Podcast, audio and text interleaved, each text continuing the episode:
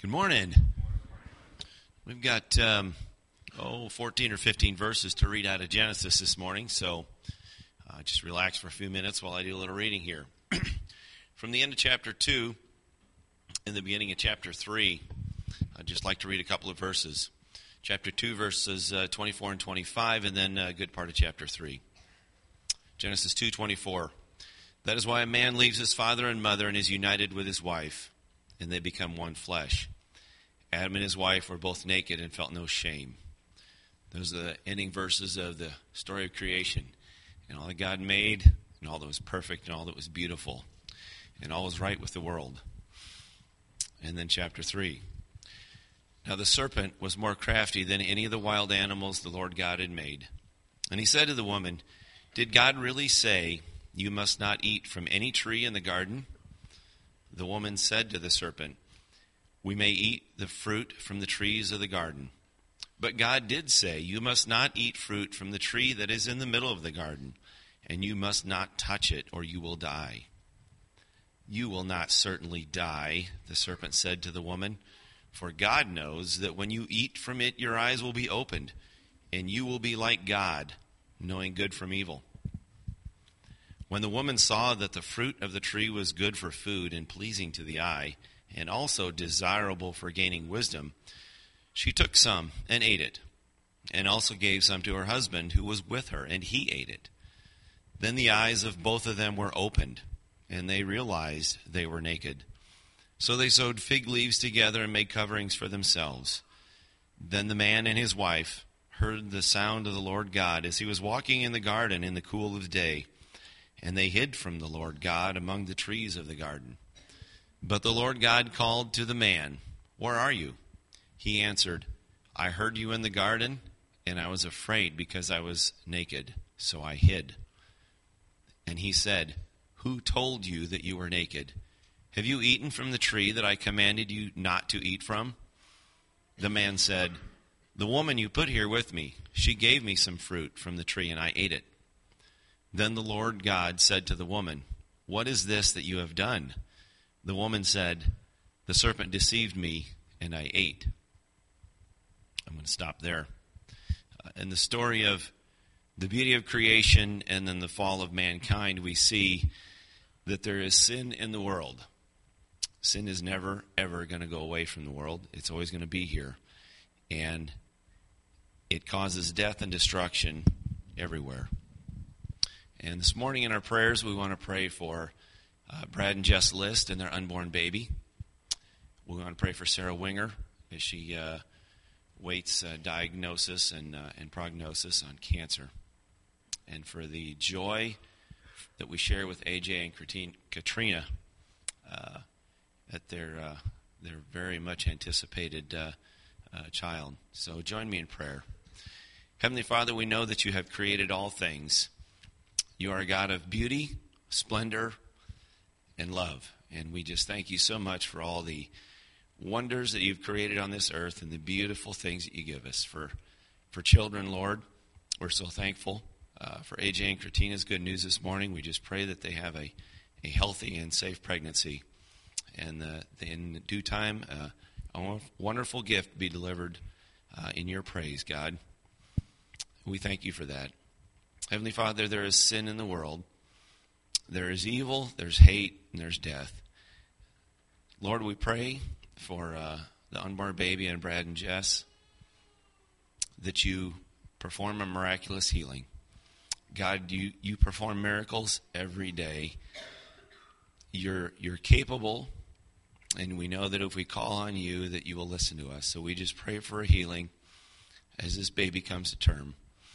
Heavenly Father, we know you can do that, and we also know that your will be done. So uh, we just pray that uh, when this baby does arrive, that if there is not a healing before this child arrives, that the oldest hand, in, this child in your hands, put the uh, doctors and physicians around this child to uh, to take care of him. Bless this child uh, uh, with with your grace, Lord. And Lord, we know that. Um, there is disease and illness in the world, which again, Lord, you can heal. And we just pray for a healing for Sarah Winger. We just pray that you would uh, take the cancer away. Heavenly Father, again, we know that uh, it's all in your will and your time. Humble us to accept those things which you give and the things that you don't. And Lord, we just we just pray a prayer of thanksgiving and praise that uh, when all is done on this earth, that we'll join you in heaven forever. And we just thank you so much for your love and eternity, Lord. Amen. Amen. Amen. Thank you, Dan. well, good morning. So, uh, Stan, when I'm done with my sermon, I expect you to say, let's hear it again, okay? Maybe we'll have two first this morning. If you have your Bibles, go ahead and turn with me uh, to the book of Genesis. Dan read the portion of the text that is leading up to the portion that we will be in. And so, Genesis chapter 3 is where we are going to begin. We've been in our new series called Doing Business with God, and we are in part two of that sermon series, Doing Business with God, and I've entitled the sermon The Pains of Work. Um, just a brief uh, sketch as to where we've been and where we're going. Last week we saw the picture of work. We saw from Genesis 1 and 2 that work is good and inherently valuable, that God Himself is a worker, and that He calls us as workers to join in with Him in His work. That there's no divide between secular and sacred work, but everything we do is an act of worship to our God, even in our work. And so we saw a marvelous picture of the way work should be, the way God intended it to be before the fall. And now in part two, we see the pains of work and we see a little bit more of an accurate, although fallen, description of what work is really like. So I trust that you're there in Genesis chapter 3. Let's pray one more time, and then we'll jump in to our sermon this morning as we continue to learn about doing business with God. So let's pray. Father, thank you for the time that we've had. Thank you for a sweet time of fellowship that we've already enjoyed together with one another. Thank you for a sweet time of worship where we can lift our voices in song to you. We can lift our hearts in praise to you, for you indeed are, are great. In the name of Jesus Christ is the name above all names, in the name at which every knee one day will bow in heaven and on earth, and every tongue will confess that Jesus Christ indeed is Lord. And in that day, we want to do it humbly. We want to do it being rightly related to you, Jesus, through faith in what you have done, and not by force, not with hard hearts on the day of judgment. And so we pray this morning, Jesus, that we would be found in a right relationship with you by your grace and our faith in what you have done for us in your life. Father, we come this morning and we want to learn from your word how to work well. We, we want to learn principles that work at work, and we want to understand work, and we want to know your intentions for it. And yet, we also want to know the result of our sin on our work and how it has really tainted, along with everything else in this creation. Uh, sin has tainted our work as well. And so we want to have a realistic picture of it. We want to assess it rightly, and we want to salvage the satisfaction of it because you have planned work for us and you have made us as workers, and it's a good and godly thing. And so help us now as we look at the pains of our work to understand them to accept them in our fallen world and to anticipate the day when your Son will return to this world and recreate all that is fallen. And even in our work, He will make it anew so that our work will be everlasting, so that our work will be full of joy and not pain, so that we might work with all of our hearts to you as our Lord and as our God. And so help us, we pray, in the name of Jesus. And all of God's people said, Amen. I'd like to begin this morning with uh, a few cartoons. I don't know about you, but growing up, I only valued the newspaper for one thing, and that was for the cartoons that would come uh, towards the end of it. And so I, I enjoy a good cartoon here or there. And when you look for cartoons on the internet, uh, in particular as it relates to work, you'll find quite a few, quite a few cartoons uh, related to work. And so I found some that kind of make light a little bit of some of the pain that we feel at work, some of the difficulty that we have at work. So I'd just like to, to read these with you. Uh, here's a little baby. Oh, great. Cubicles. Next, can I have your job after it kills you? You know, we're just not reaching that guy as he joyfully does work. And then finally, this is my favorite. I guess I suggest that everyone roll up in a tight little ball until the danger is past. So, after seeing a little bit of uh, making light of the pains of work, what I'd like to do is for us to talk a little bit about, in seriousness, the pain that we feel at our work. Last week we looked at kind of God's ideal. What, are, what is God's ideal at work? And having heard that sermon, if you were here with us last week, you may have felt a bit of a tension.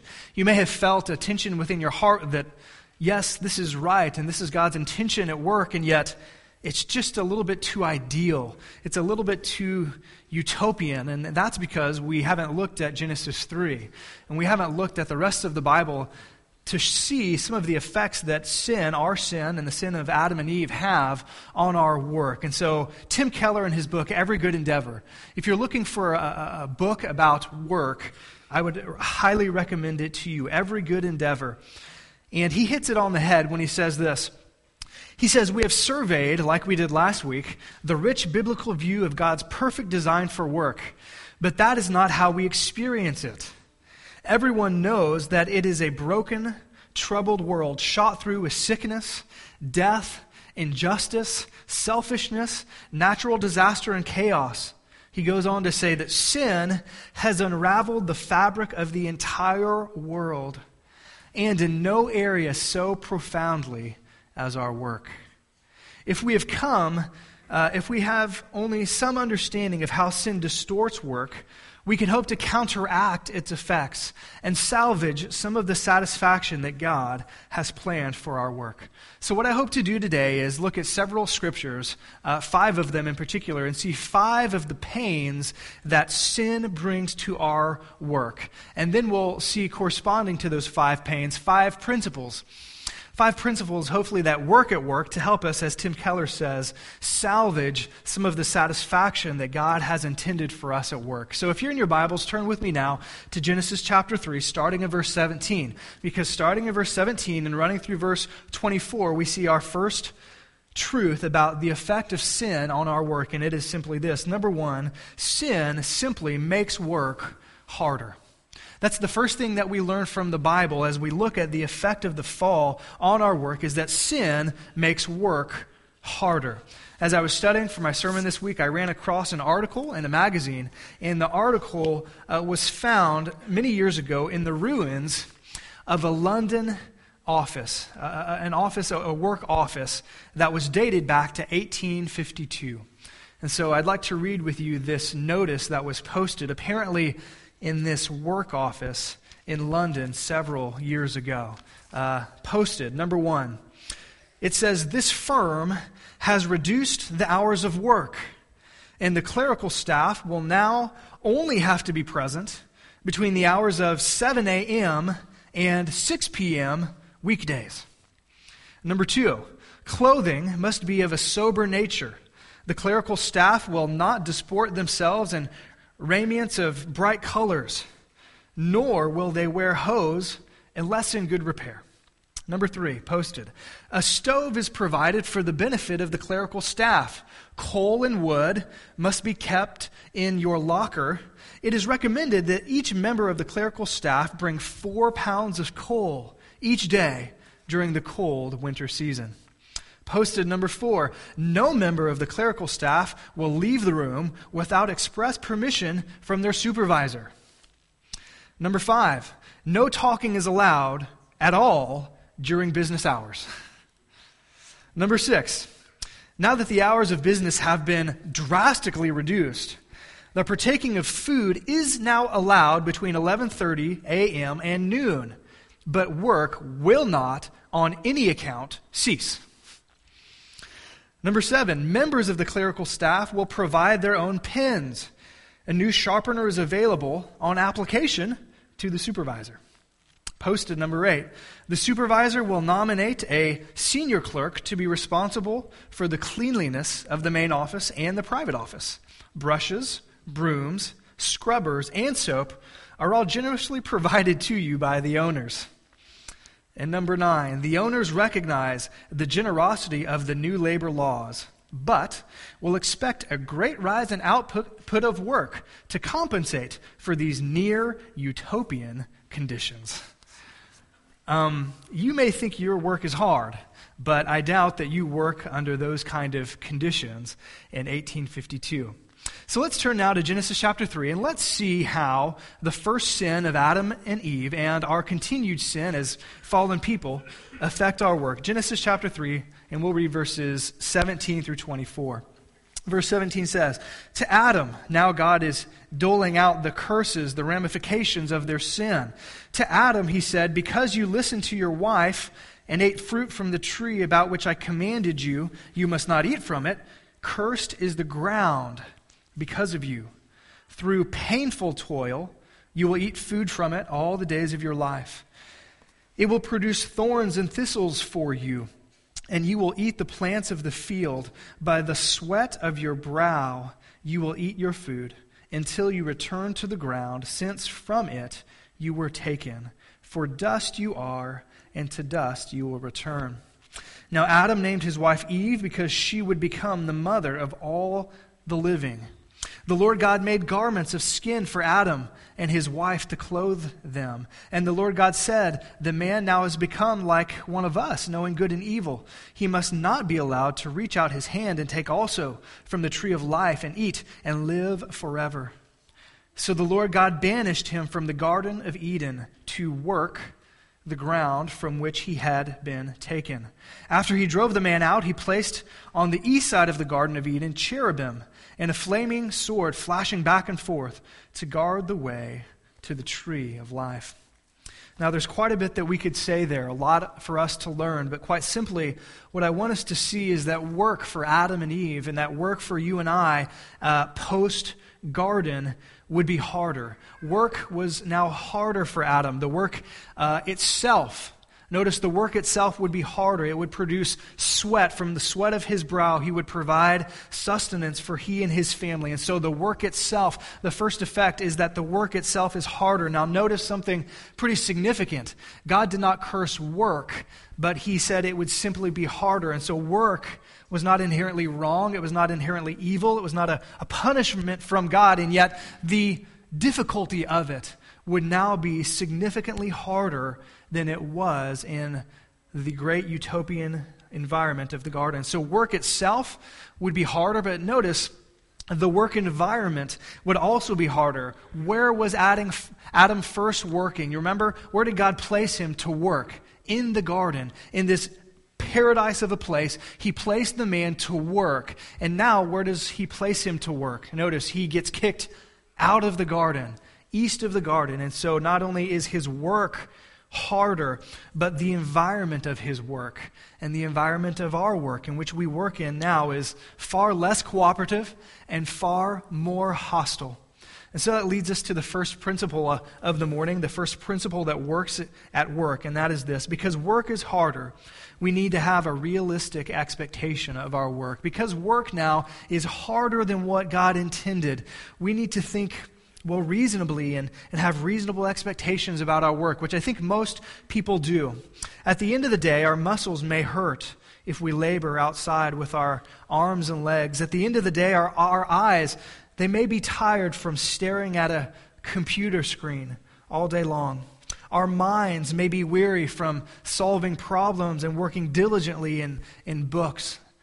Our emotions may be spent if our job involves spending time with people day after day and moment after moment, our emotions may be exhausted. Our nerves, for those of you mothers who stay at home, may be shot from spending a day, all day at, at home with the kids. I think the first principle that we need to accept as fallen people is that quite simply our our jobs are just hard. They're harder than what God intended them to be. It's an effect of Adam's sin and our sin. And so the first principle is that sin, it just makes work harder. It makes work harder. And so the work itself is harder. But what about the effect of sin on us? We've seen how sin affects our work, and we've seen how sin affects our work environment. But how does, how does sin affect us? We saw in the passage that Dan read that sin affected Adam on a personal level, and that sin affected Eve on a personal level. And the Bible says uh, from Genesis 3 on that sin affects every single one of us on a personal level. And so that leads us then to the second effect that the Bible shares about our sin and work, and that's simply this sin makes workers and therefore co workers and therefore organizations fallen. That is, not inherently sinful, and yet prone to sin. And so think about it. Not only is our work affected, not only is our environment affected, but we ourselves, as a worker, are affected by our sin. First of all, our sin affects us as workers. Our sin affects our coworkers uh, as such. Let's turn now just one chapter ahead to Genesis chapter 4. So if you have your Bibles, look one chapter ahead in Genesis chapter 4. And what do we see in Genesis chapter 4? If you know your Bible well, after the fall, you know what comes next. In Genesis chapter 4, we see how sin affects individuals because just one chapter and one generation after Adam and Eve, we see sin having a ravenous effect on workers. In Genesis chapter 4, we see one worker by the name of Cain. He is a son of Adam and Eve, and he's a farmer, like many of you. He works the land. And yet we see that he commits a great sin against another worker whose name is Abel. And Abel was a livestock worker, he worked with animals. And one worker commits a great sin against another worker, and they just happen to be brothers. Genesis chapter 4, 1 through 8. Let's see how sin affects us individually. Adam loved, made love to his wife Eve, and she became pregnant and gave birth to Cain. She said, With the help of the Lord, I have brought forth a man. Later, she gave birth to his brother Abel. Now, notice. Now, Abel kept flocks, and Cain worked the soil. In the course of time, Cain brought some of the fruits of the soil as an offering to the Lord. And Abel also brought an offering, fat portions from uh, some of the firstborn of his flocks. The Lord looked with favor on Abel and his offering, but on Cain and his offering he did not look with favor. So Cain was very angry, and his face was downcast. So, what is he going to do about it? Then the Lord said to Cain, Why are you angry? Why is your face downcast? If you do what is right, will you not be accepted? But if you do not do what is right, sin is crouching at your door. It desires to have you, but you must rule over it. Now Cain said to his brother Abel, Let's go out to the field. And while they were in the field, Cain attacked his brother and killed him. And so, from the very beginning of the story of creation, from the very beginning after the fall, what we see is that sin affects every individual on a very personal level. It causes us to be inclined towards sin and rebellion and towards hurting one another. But it doesn't stop there. Sin not only affects us as workers, it affects our coworkers. I want you to think just a minute about those who work around you, those you would consider your coworkers. Are they sinful? In some degree, you would say, well, no, maybe they're good people. But to some degree, you would say yes, because every single human being, both uh, your coworker and you yourself, are sinful and, and fallen, and sin affects you and it, and it affects them. And so, what happens when you put a sinful worker alongside with another sinful worker, alongside with another sinful worker, alongside with a sinful boss and a sinful boss over him? And what do you get? You get a business, you get an organization full of people who are fallen. And that leads oftentimes to sin, even in an organization. We're going to take a look at this passage in Genesis 11 here in one second. And so flip even further to the right to the book of Genesis. We're not going to read it now, but in Genesis chapter 11, we have what I would call the very first business, the very first, in a sense, organization of workers. It was an organization of workers that formed in Genesis chapter 11. You may know the story as the Tower of Babel.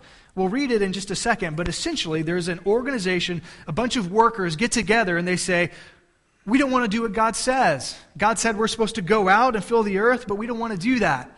God says that we're supposed to make a name of Him, but we want to make a name for ourselves. And so they build a tower, a great big high tower, a tower to independence, to human independence of God and to human self sufficiency. And quite simply, what I want us to see is that sin affects us, it affects our coworkers, and it affects your workplace. Think about what happens amongst coworkers at your workplace. Think about what happens in organizations. It's not altogether holy, is it not? And so that leads us to the second principle, and that's this the second principle that works at work. Because workers and organizations and our coworkers sin.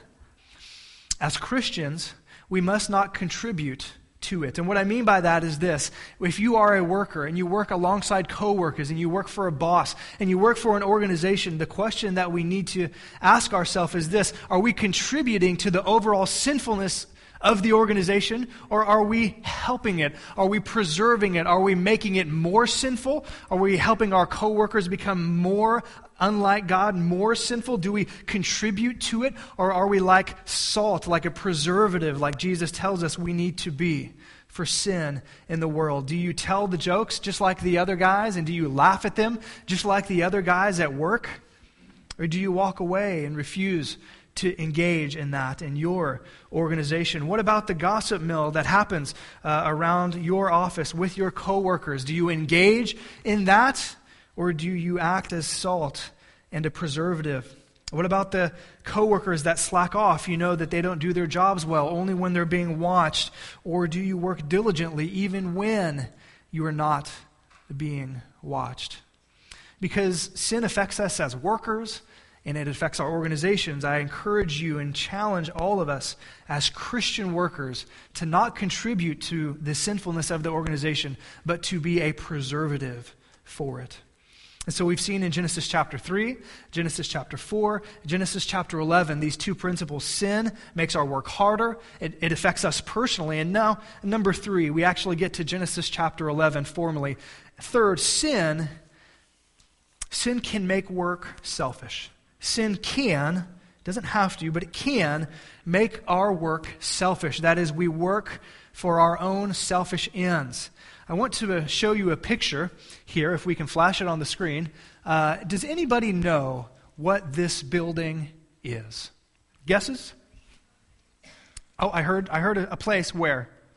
Dubai, that's correct. So it is in Dubai, in the country of the United Arab Emirates. And what is significant about this building right now.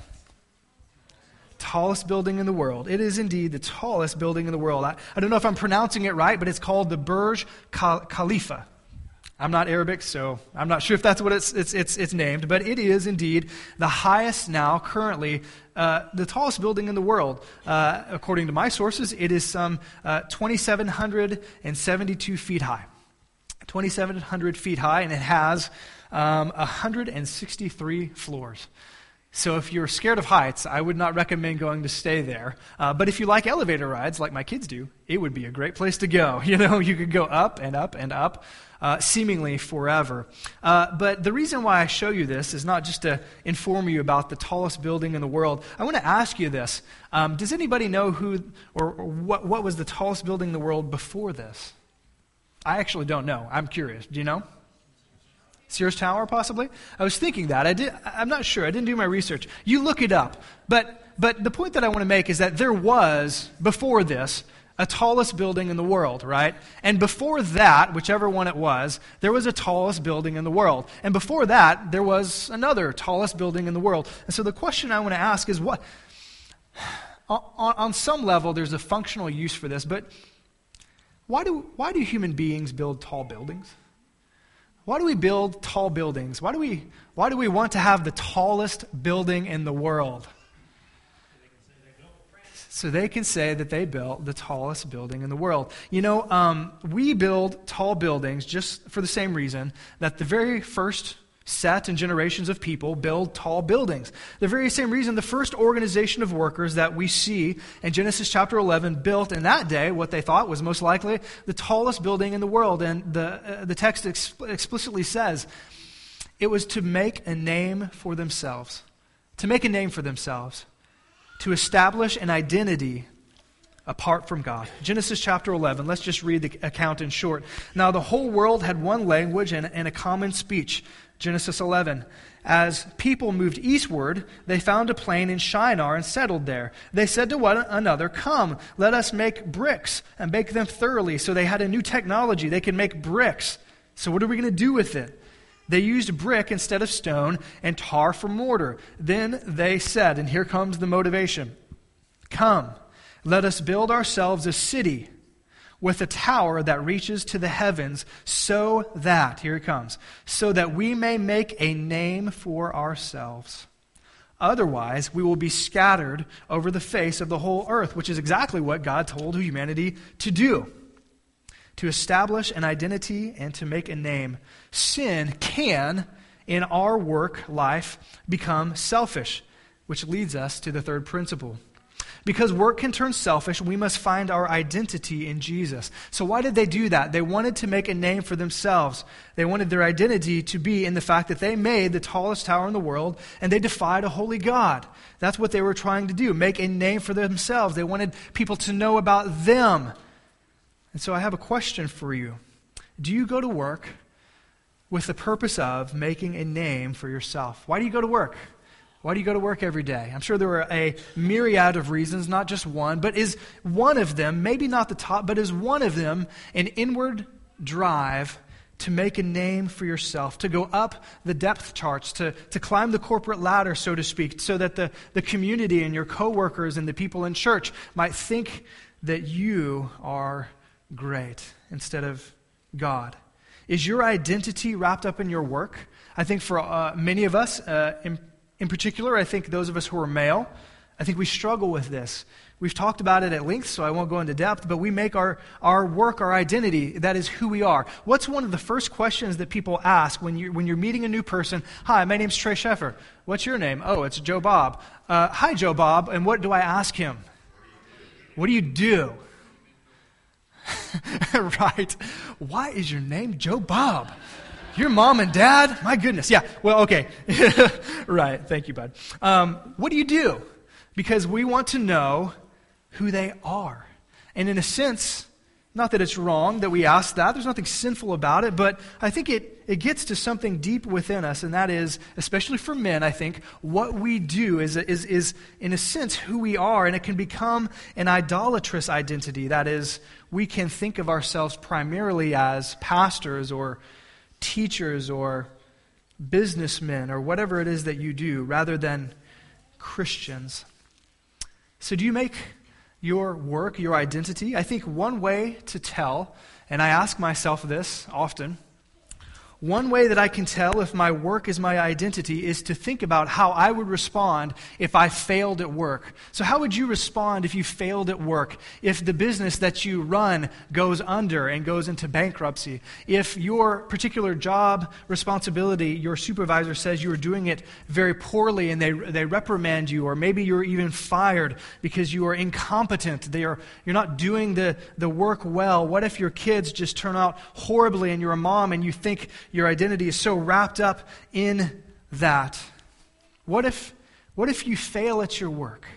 How would you respond? Would life be over? Would your very being feel like a failure? Would you be a failure if you failed at work?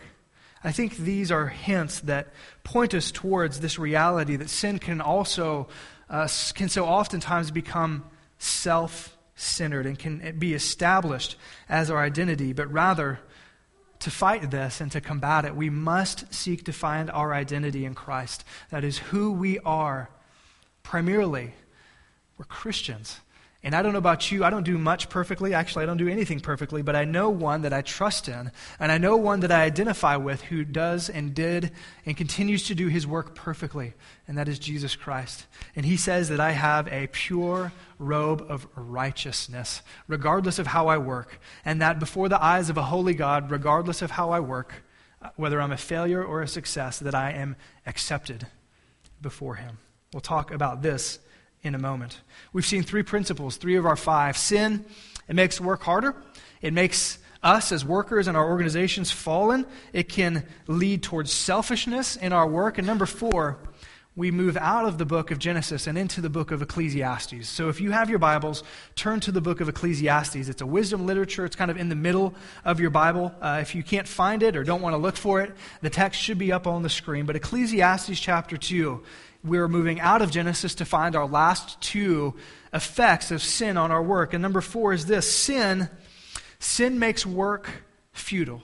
Sin makes our work futile, according to Ecclesiastes chapter 2, verses 17 through 25, and a few other sections as you continue to read through the book of Ecclesiastes. Now, when I use the word futile, I don't want you to hear um, not inherently valuable because I don't think that's true. That's not what he means here in Ecclesiastes. What he means is, well, uh, I'll give you a quote. There was a dairy farmer, Some of you know dairy farmers or were involved in that. There was a dairy farmer, and he commented on this book of Ecclesiastes. And I think his comment about his work fits the bill about what the author of Ecclesiastes means when he says work is futile. The dairy farmer says this The hardest thing about milking cows is that they never stay milked. They never stay milked.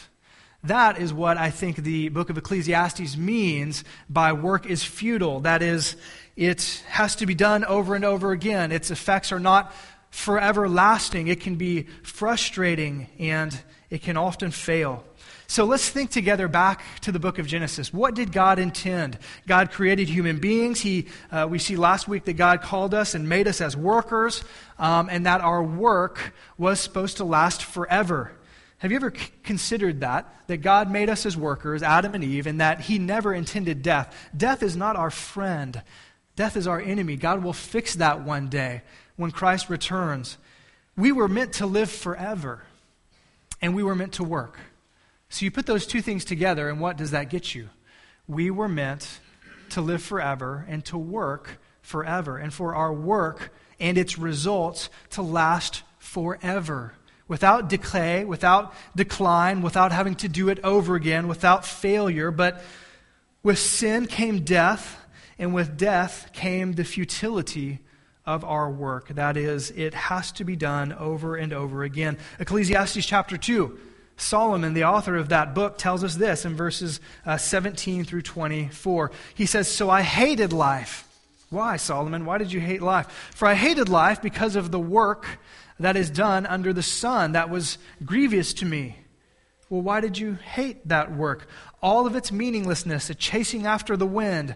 I hated all the things that I had toiled for under the sun because, and he's going to give us a whole list of reasons why his work will not last forever. Because I will leave them to the one who comes after me kids, grandkids, sons, daughters, co-workers, people who might buy his business out. Verse 19. And who knows whether that person will be wise or foolish. So I'm going to leave my business to someone and they may ruin it. I'm going to leave my legacy to my son or my daughter and they may spoil it. Yet they will have control over all of the fruit of my toil, into which I have poured my effort and skill under the sun. This too is meaningless. Futile is the word. So I so my heart began to despair over my toilsome labor under the sun. For a person may labor with wisdom, knowledge, and skill, and they must leave, here's the, the kicker, the futility, and they must leave all that they own to another who has not toiled or worked for it. Ultimately, your money, your assets, the things that you do, the things that you create, it will be left to someone else, is what he says. What do people get for all the toil and anxious striving? With which they labor under the sun. All their days, their work is grief and pain. Even at night, their minds do not rest. This too is meaningless. And those of you uh, may uh, know what Solomon is meaning. You can't turn off your mind at your work because it's going, it's going, it's going. So Solomon makes the case that work, because of sin, is futile. That is, it just, it's not forever lasting. So what should we do? Well, he tells us there's a silver lining to this. How do we respond in this age where there's sin, awaiting the day when we will be resurrected from the dead if we have faith in Christ, awaiting the day when our work will be forever again, awaiting the day when our work won't be futile? What do we do until then? Well, he tells us in verses 24 and 25 a person can do nothing better than to eat and drink and find satisfaction in their toil, this too I see is from the hand of God, for without him, who can eat or find enjoyment? So, simply, simply what he says is principle number four. He says, Because our work won't last forever, we must learn to enjoy the work itself and its benefits. We must learn to enjoy the work and its benefits. That is, we need to learn to find joy in what we do and how we do it, as well as the benefits that we get from it.